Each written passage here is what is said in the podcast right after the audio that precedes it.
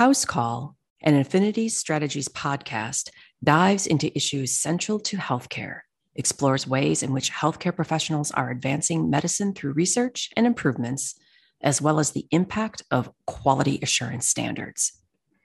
Episodes highlight how healthcare professionals and organizations are connecting with communities, including underserved and marginalized populations. These firsthand stories will unpack the rapid changes in the field and answer the question why we do what we do. Hopefully, these stories will inspire you to think differently about the healthcare system and take action. Affinity Strategies was born from a passion for healthcare advocacy. They are committed to representing healthcare clients, which include nonprofit professional healthcare associations, patient organizations, and healthcare stakeholders. Liz Schumacher, the founder and C E O of Affinity Strategies, as well as a lifelong kidney transplant patient, has coupled her professional commitment with her personal passion to advance the best medical research and patient care possible. Affinity Strategies works with clients who truly want a partner to help them advance and be the best they can be. They take pride in providing the best service and expertise with personalized customer service. Because Affinity Strategies only works with healthcare organizations, they speak their language. They consistently provide best practices models to clients to ensure that they are being the most zealous advocates possible. Hi, my name is Claire Vincent, and I am the host of House Call, an Affinity Strategies podcast. This is our inaugural episode entitled We Can Do Better. If you'd like to hear about Affinity Strategies C E O and founder, Liz Schumacher's journey to becoming a lifelong patient advocate, why it matters to be a mission-driven company, and what inspires her, you're listening to the right podcast. Liz and I dig into how Affinity Strategies helps their clients with change, how they pivoted at the beginning of the COVID nineteen pandemic to become more effective and efficient, and how she evaluates success for her company. I hope you enjoy the We Can Do Better episode. There isn't anyone more appropriate to kick off our House Call podcast series than Liz Schumacher. Liz is C E O and founder of Affinity Strategies. She previously served as executive director for L U G P A, a national urology subspecialty association. She also served as senior legislative attorney for the American Medical Association, where she managed national healthcare insurance policy development and the Affordable Care Act rulemaking. Liz also worked for Pfizer, where she was engaged on key issues, including specialty tiers, access to medication, biologics, and Medicare. She started her career at the young age of twenty-six with the University of Wisconsin, where she was responsible for the third largest medical research budget in the United States. Liz's many prior speaking engagements include the American Association of Medicare Society Executives, the University of Wisconsin Law School, the Department of Health and Human Services, and several additional national and global organizations. She is a tireless and fierce advocate for kidney and organ transplant patients. Liz, welcome to the show. Thank you. You're very, very welcome. We are so thrilled to have you today. Well, I'm thrilled to be here. Thanks for inviting me and thanks for doing this, Claire. You, I'm excited. Me too, me too. So say, we've got a lot to talk about today. So we're going to go ahead and dive right in if that's okay with you. You got it. All right. So let's start off by talking about your company, Affinity Strategies. What was the impetus for founding it? Sure. So a little background on how we started this company. Um, I've worked, I had worked with medical associations since, I think, nineteen ninety-eight in various capacities, doing government affairs and lobbying to policy development to strategic planning, all different sorts of things.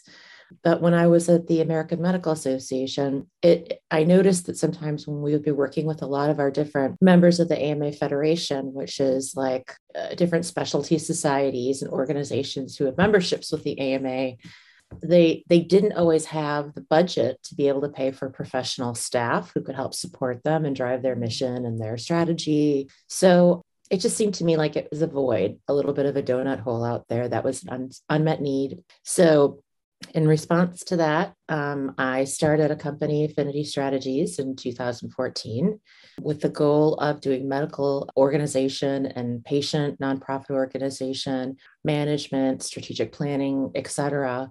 Not only doing kind of what some of my competitors would call, you know, the back office work, being in the office, you know, handling the memberships, handling the financials, et cetera, but also really driving forward strategic plans, bringing interesting ideas to my clients based upon other clients, best practices, things like that. So doing all of the daily needs, but also adding an additional level of, I would say, style and substance, strategy um, to help move them forward. And I it just, to me, really felt like it was something that was really vitally important for a lot of these medical specialty organizations, because as medicine continues to change, it, it becomes more and more subspecialized, as we all know.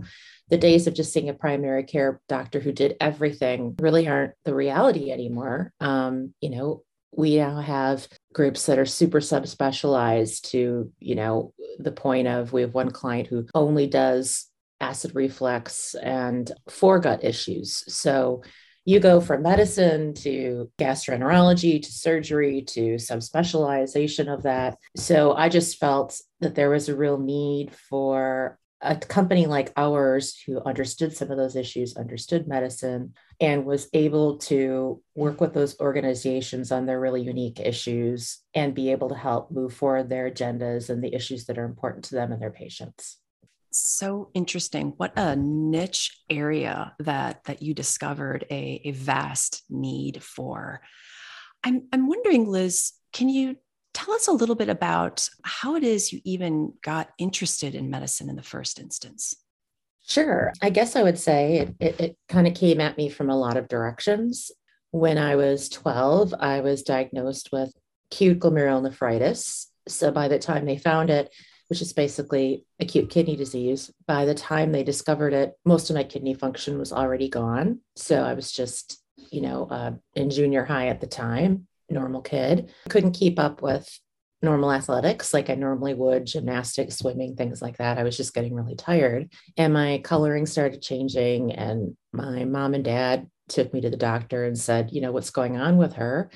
And nobody could figure it out. And finally, they did a blood test and it was all right there in my blood. So at that point, things changed pretty dramatically. And um, so I've been living with kidney issues now for thirty-eight years. Um, my third kidney transplant. And so that obviously was the biggest driving factor, living with these medical issues most of my life. But then um, my father was a hospital administrator for a small community nonprofit hospital. His mother was a nurse. My aunt was a nurse. My great aunt was a nurse. So I really was surrounded by a lot of medicine and healthcare since I was a young age. And really, I, I can't imagine working in any other space but with doctors and nurses and people who are direct medical providers, because I've grown up alongside of them. So even though I'm an attorney by training, I tend to be a lot more comfortable with medical people because I've been so surrounded by them since I was really little. Yeah, that makes total sense. And I'm also curious, being that you are immersed in the medical field since such a young age, what made you pursue uh, law school instead of maybe a professional degree in, in medicine? It's a great question. Uh, from a young age, I like to write, read. I grew up near the library in my little hometown of thirty-two hundred people at that time. Now it is like thirty-seven hundred. As a sick kid, I couldn't do a lot of normal things a lot of kids could do. So my dad and I would go for a walk like five nights a week. And on the way home, on the last stretch, we go to the library and check out a lot of books. So I just really grew up at that point, reading, writing, learning, um, because I couldn't really always do a lot of other things. So my parents just said to me, you know, you're a really good writer, and why don't you go to law school someday? So I, I would have loved to have done something in medicine looking back. As I was preparing for this interview, I thought, why, why didn't I do that? I think probably because at a younger age, I just didn't think I was very good at science. And I also think that looking back at high school, you know, I had medical issues going on until I was about a junior in high school. So I missed out on a lot of things normal kids learned. I didn't really realize there's some things I really missed out on education-wise growing up because I spent so much time in the hospital for so many years. So sometimes I'll be watching T V with my husband and we'll be watching some science program and he'll say something, and he's a really intelligent person. And sometimes he'll explain something to me with science and I'll say, I didn't really even know that. And I think it's just because I missed out on a lot of things being sick growing up. So law school seemed like a natural fit. I was always an advocate. I knew that if I got a law degree, I would be able to have some kind of successful job at the end of the road. Um, and be able to provide for myself and be able to hopefully make enough money to have good health insurance. So those were really the driving forces, where I, I have natural skills that match. A law degree will probably open a lot of doors, and it'll give me some sense of security to be able to provide for myself. Yeah. Well, that's fantastic. That's fantastic. And to be able to, you know, at such a young age, begin to think about, you know, what your future was going to hold in terms of, um, you know, your education. That's pretty phenomenal that you were thinking about it back then. Kudos For sure. to you. Yeah. Thank you. Yeah. So something else that I've been thinking a little bit about, Liz, is the opportunities that you have had over time in terms of becoming your own patient advocate. Could you talk to us a little bit about where that has shown up for you in your life and how you have then taken that experience and translated into what you do today for mm. other patients? Good question. I would say, I think it just comes naturally to me to be a patient advocate because I've had to be one for myself. So I definitely am the member in my family who, if somebody has a medical issue or something seems a little, sounds a little bit weird to me, or um, I'm concerned about something, I'll be the first person to raise my hand and say, okay, let's get some additional recommendations on this and call in favors with um, my medical team, or I work with doctors, of course, and pharmacists and nurses every day. So I'm sort of blessed that I have this whole circle around me of really smart people in every kind of medical specialty imaginable. So first off, I would say, like, as far as people I really care about, my family, my close friends, my employees. If somebody has a medical issue or somebody has something going on related to their healthcare that seems kind of funky to me, I'll usually step up and say,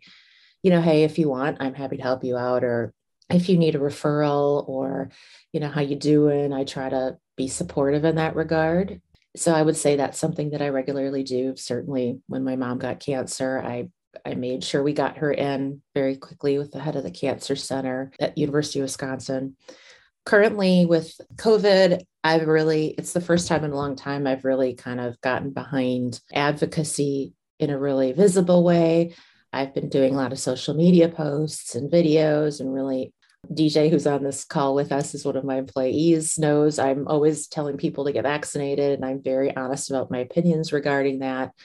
So it's just been something recently that I've really kind of taken on as a patient advocate, and I've been pushing and using my voice to try and encourage people to get vaccinated and to think of this as not just, you know, what it does to yourself, you know, what it does to your body. Okay, I don't feel good for a day or whatever the side effect is. But most importantly, I mean, it, it is a virus is, you know, a living organism. So if people aren't vaccinated, you're giving the organism some place to replicate, and it's not something we can control unless, unless we control that happening. So I'm really trying to get out there and encourage people to just think about a big picture and the impact it has on our public health and really our future. Mm-hmm. It's not like the flu. It's something that we don't, we, we've been studying for many years, but it's something that replicates very quickly and something that could get much worse if we don't control it better. So I'm really trying to use my patient voice to encourage people to not think of this as a political issue, because it's not, it's a, it's a science issue. Mm-hmm. And you kind of lending your own firsthand experience as being a patient and, and trying to help people kind of understand the science behind it, I think is incredibly helpful. And I just want to thank you for continuing to put yourself out there, uh, especially during this time of, of, of another resurgence of the pandemic, and, and really trying to help people understand the facts. So, so thank you for that, Liz. Appreciate oh, my, it very much. My pleasure. You know, I feel really blessed that I have a business um, where I can be an advocate every day in my own way for my clients and their patients. And then personally, I can be an advocate for people around me who I care about. So I feel pretty lucky that I have a job that allows me to do something I'm really passionate about. Good on you. Thank you. Yeah, love it. So Liz, if we can, I'd like to kind of get back a little bit talking about more on affinity strategies. You know, when I when I was doing some research about your organization, what rung through was that you are a very mission-driven company. Why is that important to you? Well, I think some of it is what I just talked about, obviously my personal story, but um, I think it's important, but kind of more universally, I think it's it's important to try to be a mission-driven company because that additional level of really caring about what you do matters. And from a business perspective and sales perspective, um, you know, when I'm talking to potential new clients about working with us, I think that our mission-driven approach really shines through. So if you can do uh, do something every day in your job that reflects what really drives you and matters to you, it's going to come through. And all of us have the ability to use our passion and whatever it might be to truly make a change in the world. My dad was a hospital administrator and always said, if you do something you enjoy every day in your career, because you spend a lot of time there with those people and doing that work. So to me, that was really kind of hit home. And I think if you're really good at something and you care about it, the money will follow. So I think to me, being mission-driven means, you know, what we do isn't just work. It needs to mean something to us as well. So to me, that would, would kind of be my answer to that question is, and for anyone who is interested in going and starting their own business or thinking about what they want to do with the rest of their life, I think if you can do something that really f- reflects a passion or something that matters to you, not only are you probably going to enjoy it more, but because you care about it, you're probably going to do a better job at it. You know, I've I've had friends and family members who said things like, you know, a job's a job, you know, just kind of check in, check out and get your retirement and blah, blah, blah, blah, blah. And I, I just can't imagine having that kind of a philosophy because you only get one chance on this earth. So why would I want to spend that many hours of my life doing something that doesn't really matter to me? And I try to encourage that with other people. So that would be my answer on that question. Hopefully that made sense. Yeah, it does. It does. And I'm wondering also from your client base, you know, what, what have they maybe said to you or maybe members of your team about the fact that you feel so strongly about your organization being mission-driven? Why has that made a difference to them? I can't speak for my employees, but I will say I'm very upfront and honest about my own medical issues, my kidney issues, why I care about what we do. It's not something that I hide. Um, it's not something that I think makes me weaker. I think it makes me stronger to be vulnerable, to talk about it, um, and to share with people, you know, what's going on, just like I would welcome anybody to do the same. So I think step one is just being comfortable, being vulnerable and talking about it. And then I think the feedback that I will get from clients and employees is that makes them feel comfortable to be able to talk about what's going on with them too.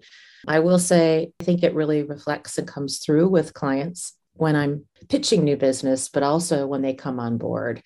I think they can feel that we really care about them and we care about what they do. And I can't speak for all my team members, but I think all of them would say, you know, that is why we do what we do as a company.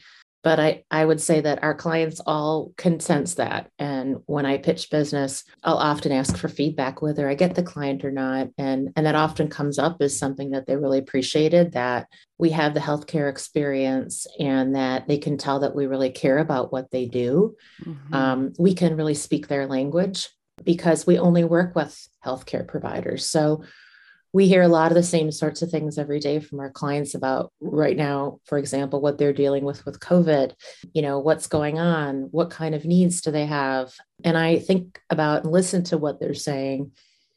And then I really communicate back with all of my clients that, hey, you're a nonprofit membership organization. Can you really give your members more benefits related to what they're facing right now. It's not just getting their annual continuing education credits, but it's like, it's like being a place for them to share, to communicate with each other, um, to get current continual information on a regular basis on medical updates. Could be things like stress management, you know, how to deal with COVID being a healthcare provider. So I think that that level of caring and understanding of what they're going through really comes through and means a lot to them. So not only do they feel that we are a good, smart team who gets the job done, but we are also their advocates. Mm-hmm. Seems, and, and I, I don't want to put words in your mouth, Liz, but it's almost like you are cultivating these little communities uh, amongst your associations, and being mission driven really helps support that type of community. Totally does. Absolutely. Awesome. That's awesome. So Liz, it, tell me a little bit about the hurdles that maybe you faced when you set out to start your business, and, and how did you overcome those? It's a great question. You know, I would say as far as hurdles, I'll, I'll start with my husband. He certainly sacrificed a lot for me to start the business. It was, you know, giving up a, a full-time career with benefits and total security and, you know, guaranteed paycheck and guaranteed salary increase, benefits and things like that, was not something that really scared me. Uh, my parents were entrepreneurial, and they always said, you know, take risks from a young age, like go for it, try it. If you can go build your own business and a niche, do it. So to me, it was something I really grew up with. For my husband, it was, it was a change of thinking. So he was supportive and really patient. And that was certainly a hurdle, I would say. Um, a sacrifice maybe would be more of the word that he really had to make in order to allow me to realize my dreams. And I always believed that we would succeed, and I think he did too. So um, it's really awesome when we can reap the rewards and really see that everything turned out and is thriving after many years of hard work. So that was certainly a hurdle.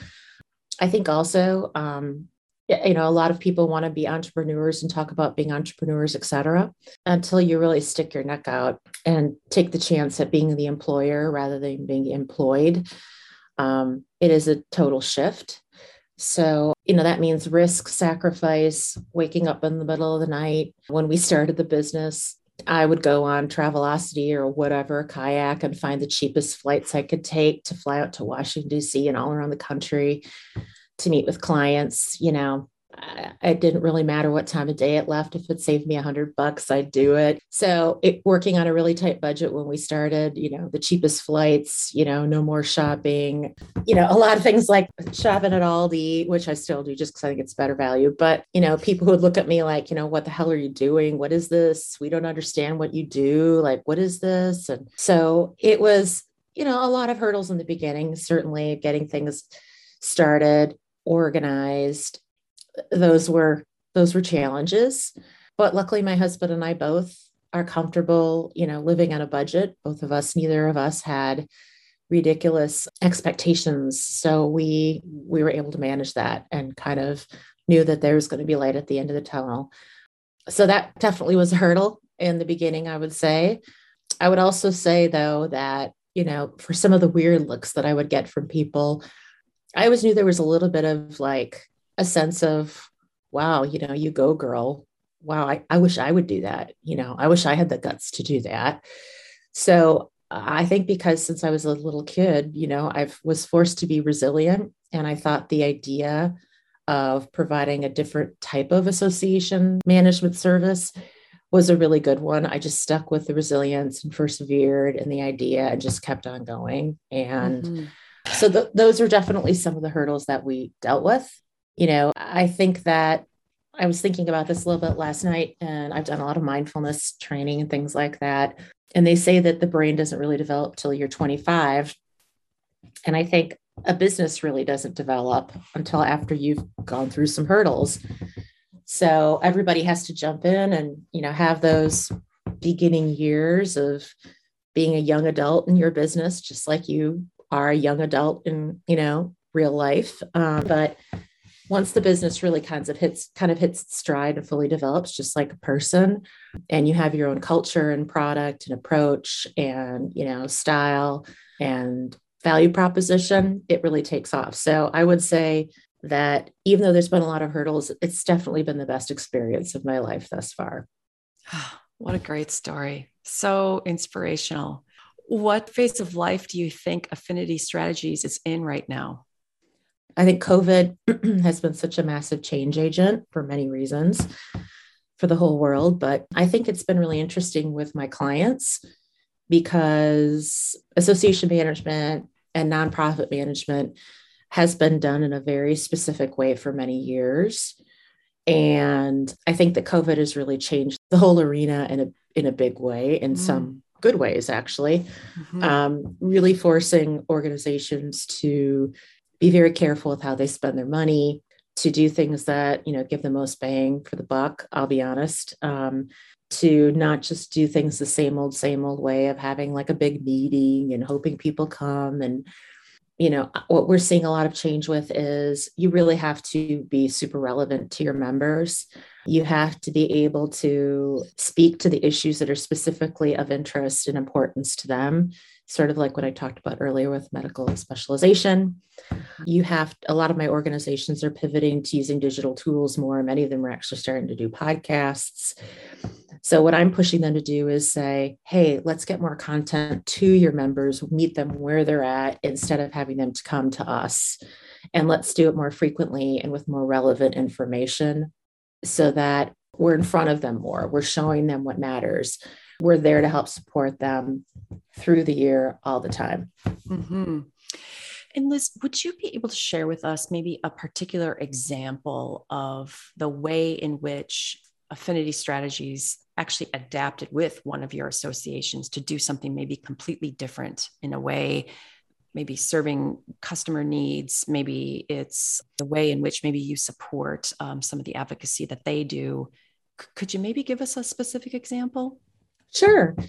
There's so many, um, but I would say our client, Society of Infectious Disease Pharmacists, started with us four years ago.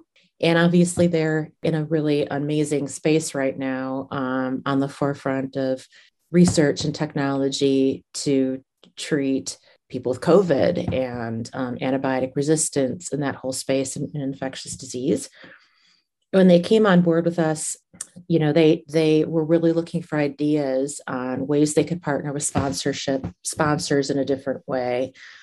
So I gave them a lot of ideas and said, what about doing a podcast series around specific topics of interest and working with sponsors and, and companies who want to support you to maybe support a podcast series or to maybe do webinar programming or to do things that actually develop more programs and member benefits yeah. rather than just kind of coming to the annual meeting and having a booth.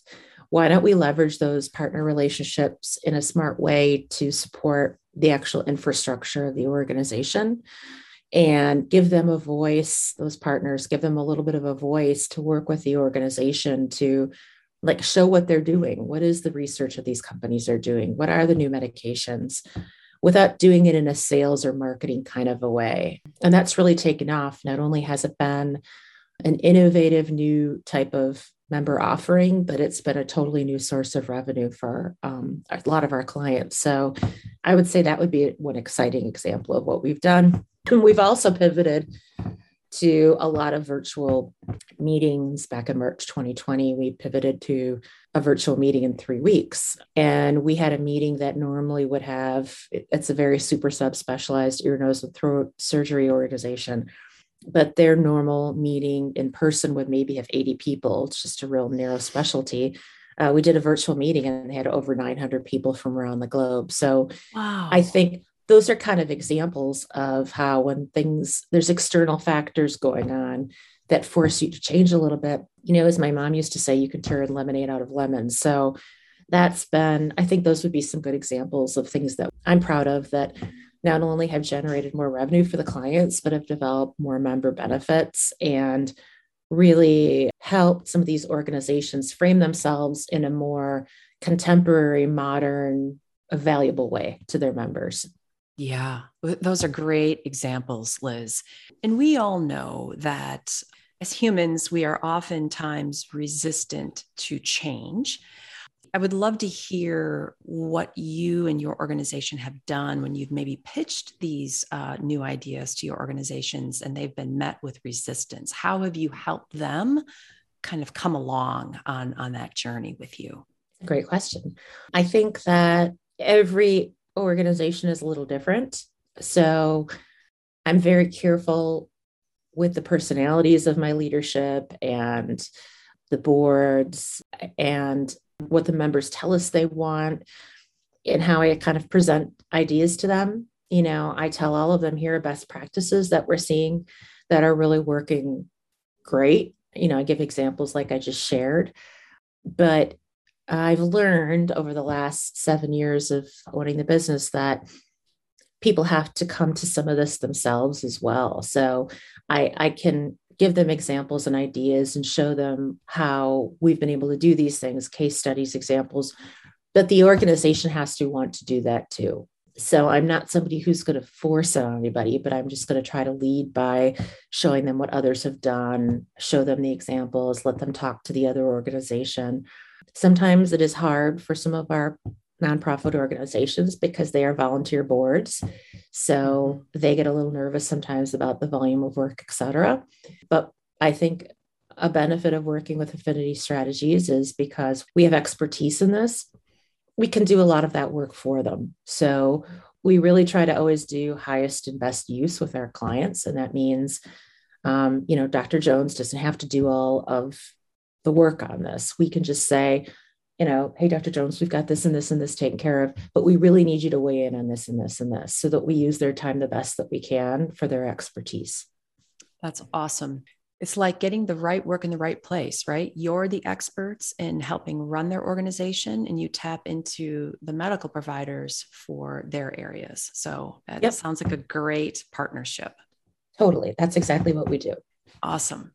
Okay. So and you've been speaking a lot about the variety of subspecialties within the medical field. I am wondering how Affinity Strategies services such a wide variety of organizations that cut across so many medical fields. Like, how do you and your teams stay up to speed and, and connect with so many different sectors?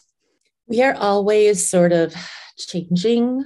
You know, I think one of the, the fun things about having a business kind of like ours is that we constantly have to be sort of nimble. And I think we'll continue to be that way in thinking about, like, what have we learned from other groups? So we don't need to know about all the research and medicine of what they do, but we can build our skills in other areas because we only work in this space in healthcare.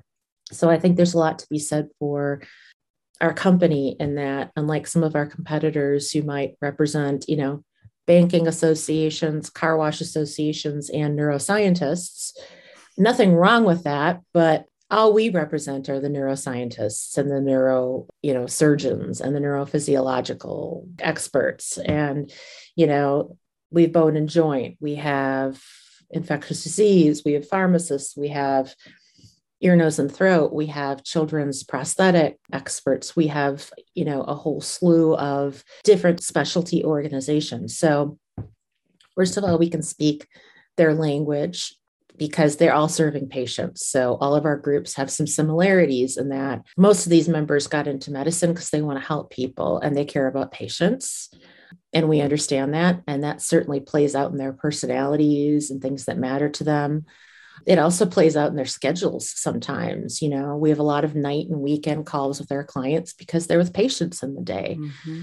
So, you know, we understand their schedules. We understand their personalities. We understand the environment that they're all working in. There's a lot of commonalities amongst our members and what they do every day as healthcare professionals, not as um, what their specialty is necessarily, sometimes that too, but really in like the major themes. They're all dealing with COVID. They're all dealing with new demands as healthcare providers within their institutions. Um, they're all dealing with new challenges as clinic owners, you know, if they're in private practice.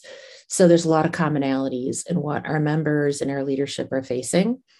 And when those are the people that we work with every day, we get to understand some of that common language, and we can be better advocates for them and understand them a little bit better. And I think that really brings a benefit. I'd also say that we can have a better sense of some of the overarching themes of what's going on. Let's say there's less sponsorship funding, you know, during COVID, sponsorship funding for some of our organizations was a little more limited because nobody knew what the interaction would be like with members at a live meeting versus a virtual event.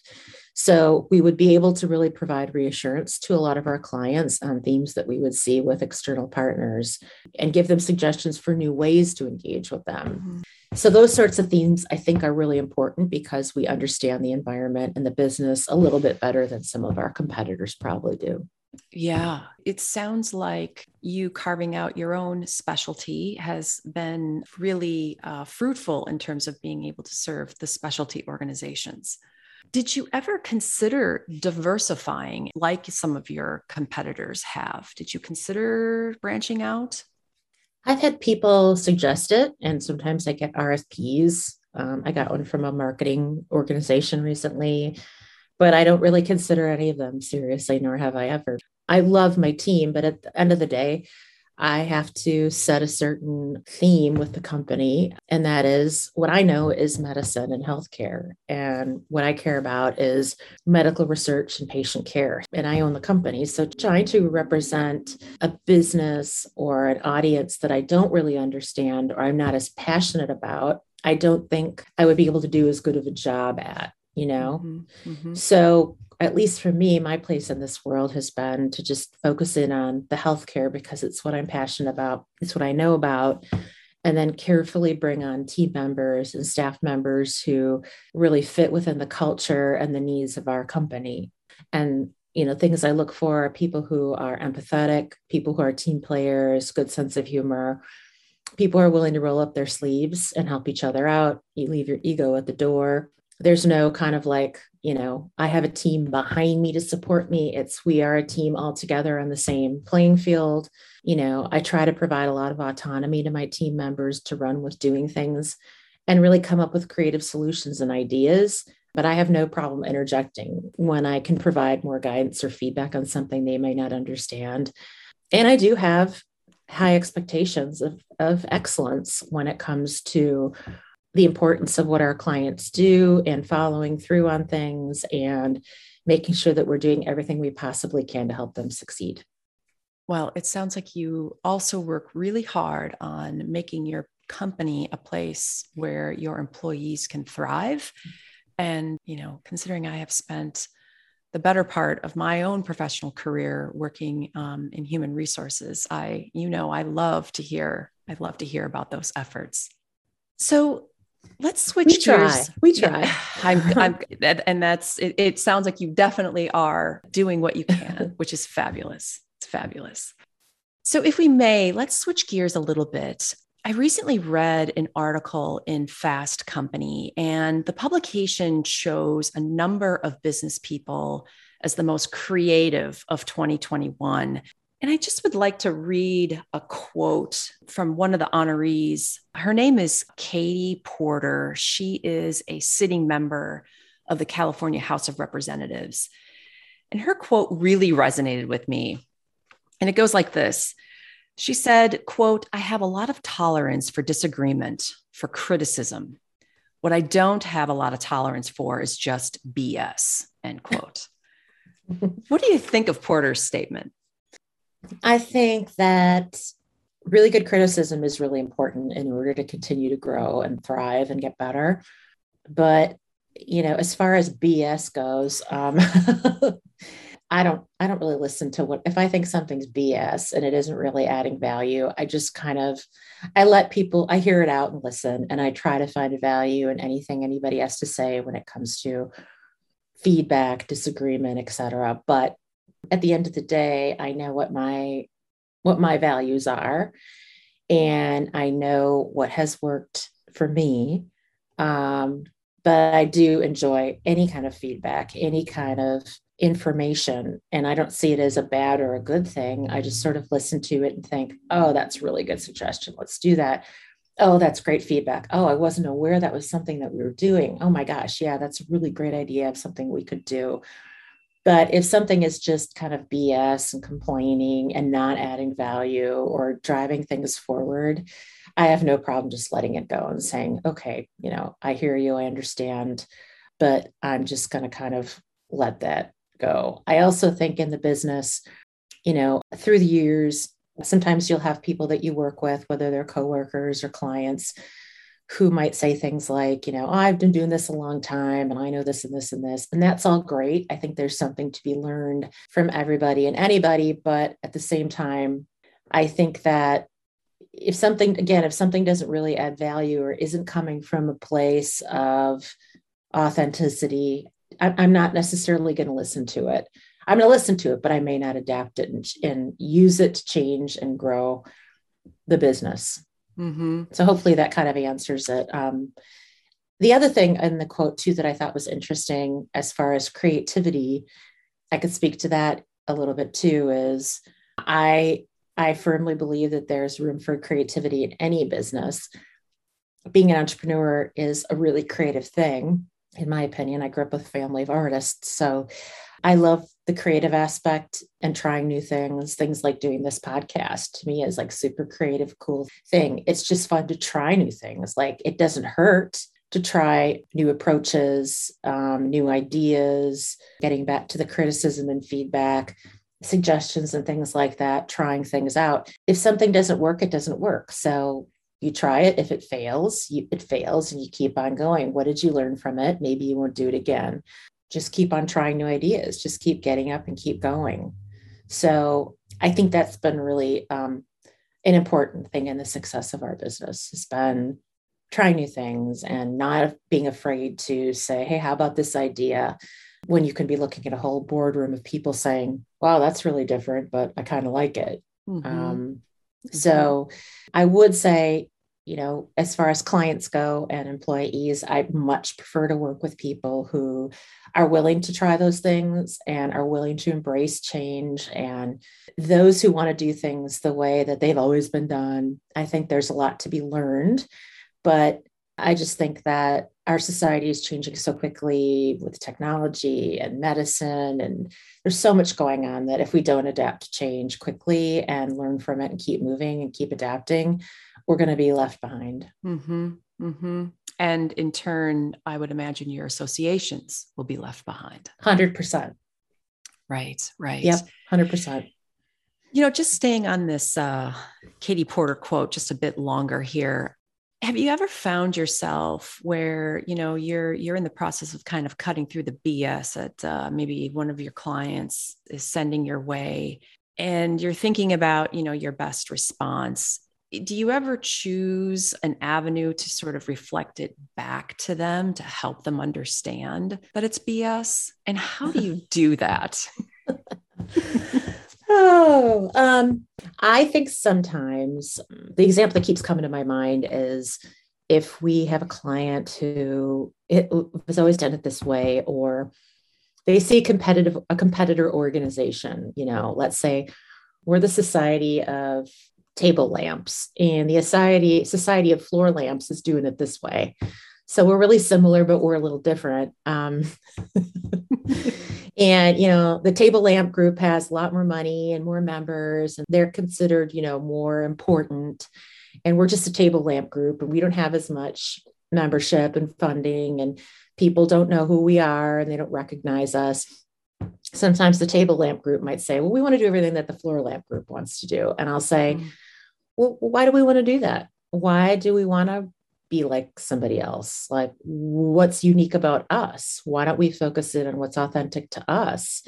Like, focus on what matters the most for table lamps, focus the most on what makes you unique, instead of trying to be like everybody else. Like, focus in on what is really unique about you and try some new things. Don't just sort of assume that um, because, you know, the floor lamp organization is, you know, all over the internet and has this many members, blah, blah, blah, that they're better than you. You know, it's the same as um, the business, you know, um, when I was going through a growing phase about a year ago, I was pitching some really large organizations and I kept coming in second. And I was like, what are we doing wrong? And mm. these groups would come to me and, and one of them even started crying and said, we loved you guys. You're so great. We love your healthcare expertise. But they all went with a company that was significantly larger than me, like hundreds of employees versus our, you know, twelve at the time. And so I thought, you know, we're leaning into something important here, like the healthcare, the passion obviously is coming across, but we need to think a little bit more about how we market ourselves, because we're never going to be, nor do I ever want this company to be hundreds of employees. Mm-hmm. So I took some classes. I took a Outthinker, got Outthinker certified and took classes with Scaling Up. And it was great because I just thought we're leaning into our niche even more. We're going to lean into that even more. We're not going to try to do it like other people. And we're going to do what we do really, really, really well and keep focusing in on that and being authentic to that. And it has definitely helped us grow the business. So I recently bought a copy of Scaling Up for one of my clients who I just think she has the same philosophy and wants to grow her organization. And I said, let's read this and let's do a call once a month. And I'll help work with you in scaling the organization, just like I scale my business. So it's thinking about yourself in a different way and really like capitalizing on what you're really good at. I like it. I like it. You know, you just kind of demonstrated that, you know, in response to the question I asked about, you know, reflecting B S back to them, you just demonstrated how creative you are in, in doing that, which is really, really super awesome. So thank you for that. Well, thank you. Yeah. I try. Yeah. Absolutely. So Liz, how do you define success for Affinity Strategies? Well, of course, we have goals, you know, financial and deliverable goals each year. Um, I use a platform called Align, where at the end of the year, I put together all of our goals and I post them, the company goals and the business, into a platform that my team can see. And then we break it out by quarter. In order to meet these overarching eight goals for Affinity Strategies this year, what kind of tactics do we need to reach each quarter? Mm-hmm. Whether that's X amount new business revenue each quarter, whether that's um, all of our employees taking professional development and training and being the best they can be, and not just being the best they could be, but like staying fulfilled and satisfied professionally instead of sort of getting bored, making sure that they're developing and growing, to, you know, technological improvements in the company. You know, by the end of the year, we're going to have a whole new I T system or something like that. So I lay all of those out in Align, which is a digital platform, and all of my employees can see it. And then each of them do goals at the beginning of the year that fit in with the overall business goals. And, you know, for example, Amy, who is our V P of membership and marketing, two of her goals would be to do marketing audits for each client and membership audits to give them suggestions on how to improve. Whether the client decides to take that information and move forward with it is up to them, but we are being proactive in helping them. So to me, those define success metrics. I mean, I think every business has to have, so you don't just sort of like keep going and not have goals and have continual growth. Since we started the business in two thousand fourteen, we've grown every year financially and added more staff every year. So those kind of traditional metrics are certainly something we look at and think about in success. But I also think success is doing things like this, like doing podcasts and finding new ways of reaching people and not just serving our clients, but also like standing for something as a company. You know, some companies do things like sponsor walks and runs, things like that. You know, for my company, it's lately been doing the vaccine video campaign, which I think is something that's really important since we represent healthcare providers who are putting their lives on the line every day. So that's another piece. I think success is also your culture. To me, that's probably the, the biggest thing that matters to me as far as my team is the culture of the group, that everyone works together. If they closed their eyes and they fell backwards, would somebody catch them? If somebody doesn't feel that way, I don't know if they're the best fit on our team, if they can't get to that point. I am confident that, you know, D J, who's on this podcast with us right now, if I was outside and I fell backwards and D J was standing there, he'd help pick me up. So you got to have that kind of trust in each other. Um, mm-hmm. So that's something that is a real success metric for me. And I think that if something's wrong with the culture, I can smell it and it drives me crazy. And I try to figure out what I could do to make it better. Mm-hmm. And I'm not afraid to make tough decisions. If something affects the culture, it has to be done. Yeah. Yeah. So I think to me, that's important, being staunchly protective of the culture of the organization, really important now in the virtual world. And meeting your metrics are really important. And then just continuing to evolve and grow and adapt in whatever business field you're in. Yeah, I can totally relate to that. I believe it was um, the business scholar, Peter Drucker, who said, culture eats strategy for breakfast. And uh, I would imagine in a small organization such as yours, it's just so critical that you've got the right players on your team to make things happen. So congratulations to you for just being so conscientious of all of those things that need to be in balance, in particular, you know, your culture. So awesome, awesome work. So Liz, we are winding down our subject matter expert questions here. The final one that I have for you is, what advice would you give to aspiring entrepreneurs? Well, I'd start by saying, I think I always knew I was going to be an entrepreneur at some point in my life. My parents were entrepreneurs. And, you know, from the moment I was in college, probably started earlier than this, I'd come home on holiday breaks and I'd make hair scrunchies on my mom's sewing machine, go back and sell them in the dorms. So I think one of the things I'd say to aspiring entrepreneurs is, like, whatever it is, if you've got that vibe, you've got that gene, you've got it, even if you try to turn it off and work for somebody else, at some point, you're going to need to do it. So it means that if you really want to do it, there's no time like the present. You know, I don't have any really regrets in my life, except I wish I would have started this when I was younger and jumped off a bridge and taken the risk of doing this. And I suppose the reason I didn't was because of my medical issues. And I was always nervous about having health insurance. But I think for aspiring entrepreneurs is just to do it and don't really care what other people think. Like, just do it, follow what you think, surround yourself with some really good mentors who have been successful at this.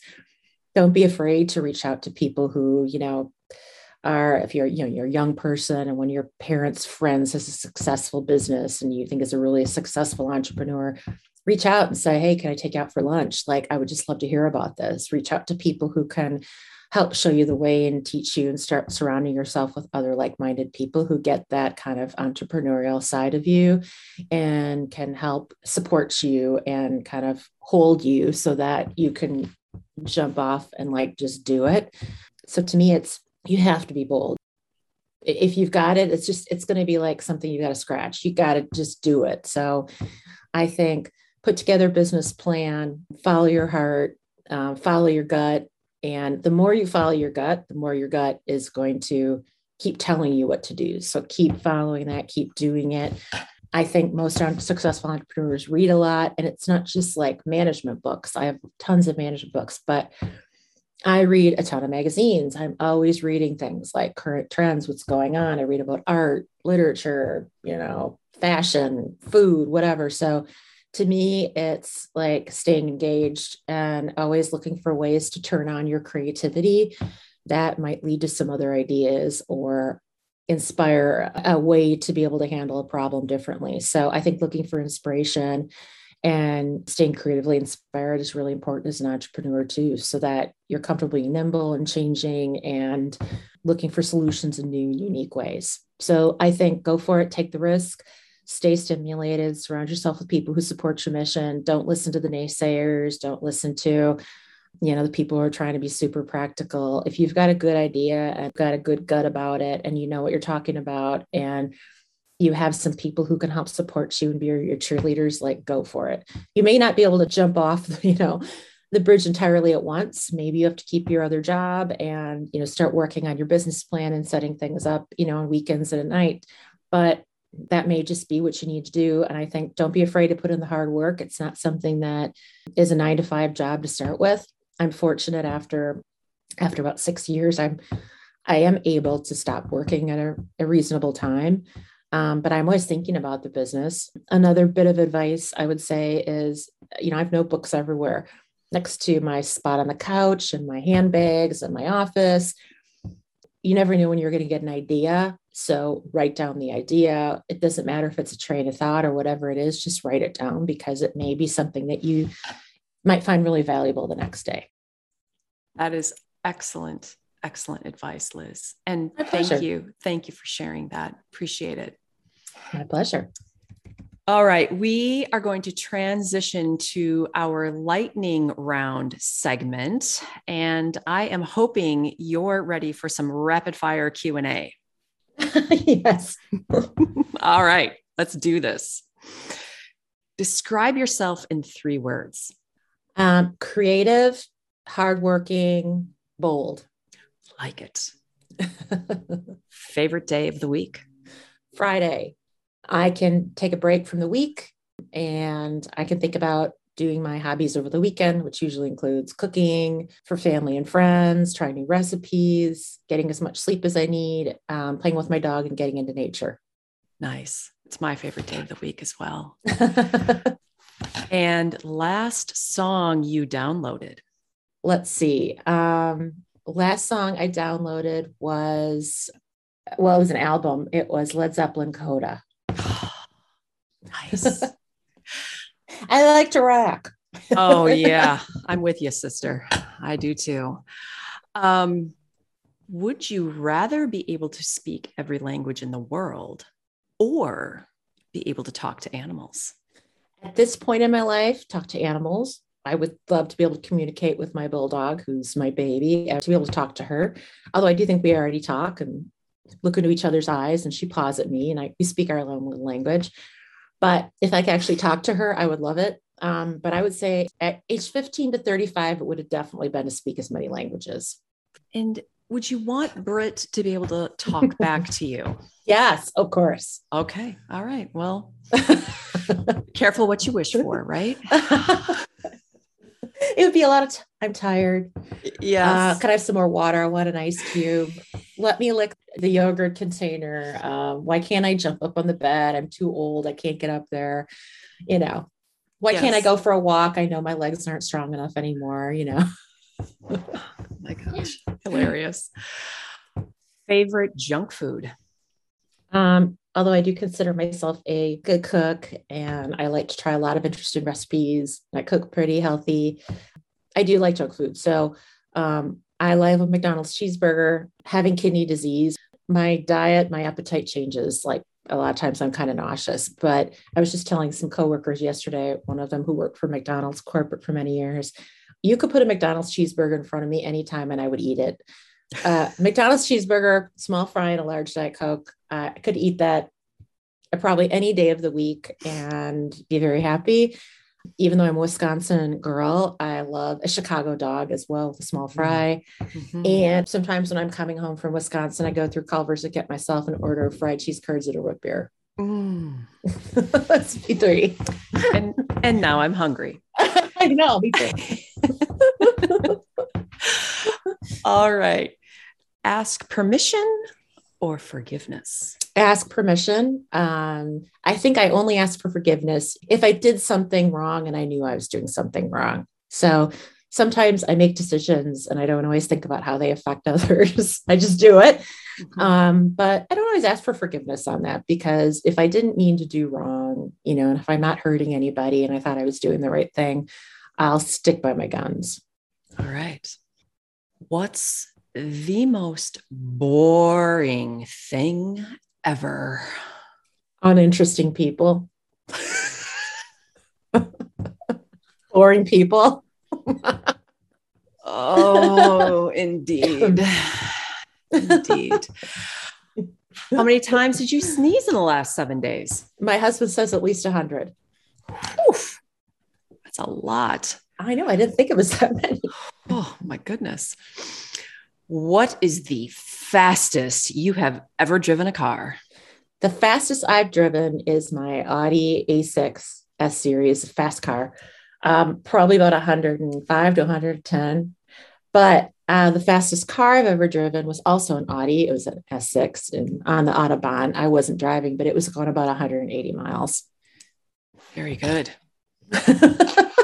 Very good. Driven by Karsten, I'm guessing. It was driven by Karsten, yes. It was. I could feel my stomach going to the dropping in my body. Oh, I bet.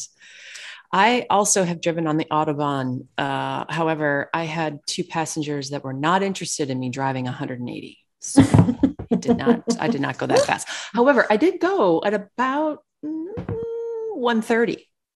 Ooh, I bet that felt good. What kind of car was it? Was it a nice and fast? That no, was- that was the other problem. It was a, it was an S U V of some kind. So, you know, you can't crank that thing up to one eighty on the anywhere.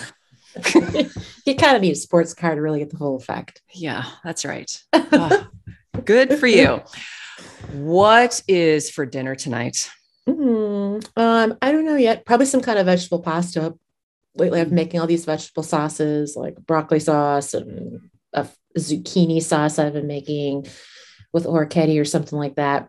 We've been going more plant-based. Last night, I made shrimp tacos with avocado, corn tortillas, mm. and then um, cowboy beans. But tonight, it'll probably be some kind of veggie pasta. What time should I come over? Anytime. You're always welcome. You too, D J. Thanks. Thanks. The more the merrier. Oh. Dawn or dusk? Um, I think that dawn is more beautiful, um, but I get my best ideas and And I'm most relaxed at dusk. Very good. Is it wrong for a vegetarian to eat animal crackers? No, because you're not eating animal. You're not eating real animal.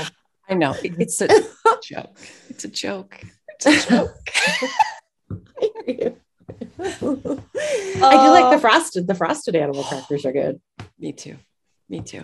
Um, who do you admire? Margaret Mead. Mm. Nice. What are you currently reading? Well, I could say the, the politic answer and say, you know, um, Think Again by Adam Grant and Option B, Sheryl Sandberg, et cetera. And I, I have those uh-huh. all on my stack. But what I'm really reading every night is I bought Martha Stewart's, all of Martha Stewart's original books from the eighties, like, you know, her Old House book and Entertaining and her original gardening book. The stuff that my mom had. So I've been reading all of those old original Martha Stewart books because um, we're moving into a new house that's that is going to have, I think it'll be the first house I've ever had where I can really do some of that kind of stuff. Like mm-hmm. it's kind of a little estate. So mm-hmm. um, I'm learning about gardening and how to put in little herb, like little, little fenced in herb in the backyard and how to take care of old house stuff and mm-hmm. So I'm starting to read those books. Um, and then just a lot of magazines, you know, House Beautiful and Domino and Food and Wine and, and things like that. Mostly kind of cooking and home books and nice. Reading and magazines. Nice. You mentioned that your mom had some of those same Martha Stewart books that you're reading now. Is it giving you a little bit of a sense of nostalgia as well?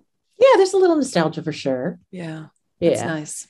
That's it's nice. Fun looking at those books and thinking, oh my God, my parents did this stuff. Yeah. Like, um, what, like This Old House with Bob Vila. Well, there's new guys now, but doing the kind of stuff that like my parents used to watch on P B S, like Sean and I are doing now. So it's, it's, um, it's kind of fun though. I'm ex- it's, it's exciting. It's fun to learn new stuff. Good, good. And here's the last one, Liz. What is your dream job? Of course, other than the one you currently have. I would love to have a little restaurant that doesn't serve more than eight people a night. And if like if money were no object and I got to just make whatever I wanted and everybody ate that. And it was just like a cool little, like a dining room, you know, like just a little dining room restaurant and eight people. And I would just make whatever I felt like making that day. That would be a blast. And I could do it maybe four nights a week. I would love mm-hmm. to do that. Mm-hmm. And I have no doubt you would be wildly successful and fantastic at it. Thank you. I yeah. hope so. Yeah. Maybe someday. Oh, well, I know you're a dreamer. So maybe so, maybe someday. If anybody can make it happen, you surely can. Well, you too, Claire. My goodness. Oh, thanks. I appreciate it. I appreciate it. Well, Liz, this has been a fantastic time. I can't tell you how wonderful it has been to hear your story, how, what great advice that you've given, and, and just really being able to talk about a whole host of, you know, current issues that you personally, as well as your business, have been tackling. So thank you. Thank you so much for joining us today. And uh, before we let you go, just want to ask whether or not you may have any kind of final thoughts for our listeners today. I guess it's a little bit cliche, but do more in life, what you enjoy, you know, follow your gut instinct on things that feel good. Um, not what you think you're supposed to do, but what you know you're supposed to do. And success and enjoyment isn't always the things that you would think would be obvious. You know, for me, at this point in my career, I love, one of my favorite parts is, is the young people who work with me, seeing them grow, working with them, creating opportunities for them, being around their energy. So I think just kind of follow your instincts and lean in more to the things you really enjoy, because chances are you're probably going to do better and succeed more by following what makes you feel good than following things that do not make you feel good. So that would be my advice. It's great advice as always. I wish you the best luck in your continued success, and can't wait to see what's next for you and your company. Best wishes. Thank you. Thank you, guys. Have an awesome day. What a great discussion. Liz provided so many nuggets of wisdom and inspiration. Admittedly, it is difficult to distill it into two to three learnings, but I'm going to go ahead and give it a shot. First, Liz's message of following your passion came through loud and clear. She also believes that part and parcel to following your passion is owning or being part of a mission-driven company. Liz shared that it is fulfilling, engaging, makes it easier to connect with clients, and fosters creativity. Second, Liz indicated that starting your own business can be challenging, but taking calculated risks, following a tight professional and personal budget, maintaining best practices, and making sacrifices to realize your dreams is all worth it. And third, she provided lots of sound advice to aspiring entrepreneurs. For instance, if you have the entrepreneurial spirit, embrace it. Reach out to people who can provide mentorship and show you the way. Be bold. Follow your instincts. Recognize that your business will go through maturation periods just like people, and don't listen to the naysayers. Today's episode was written, researched, and hosted by me, Claire Vincent, with technical production provided by D J Stunyars and music from Caleb Justinger. You can find House Call on Apple Podcast, Spotify, and iHeartRadio. If you'd like to listen to House Call from Affinity Strategies website, go to w w w dot affinity dash strategies dot com. Be sure to follow our series to stay up to date on new episodes. Share it with your friends. And if you enjoy what you're hearing, kindly give us a like. This helps us get the word out about our series. You can expect a new episode to drop sometime during the third week of each month. Thank you so much for listening to House Call, an Affinity Strategies podcast. We appreciate you so, so much. I look forward to catching up with you again in just a few weeks. Thank you for listening. This is Claire Vincent.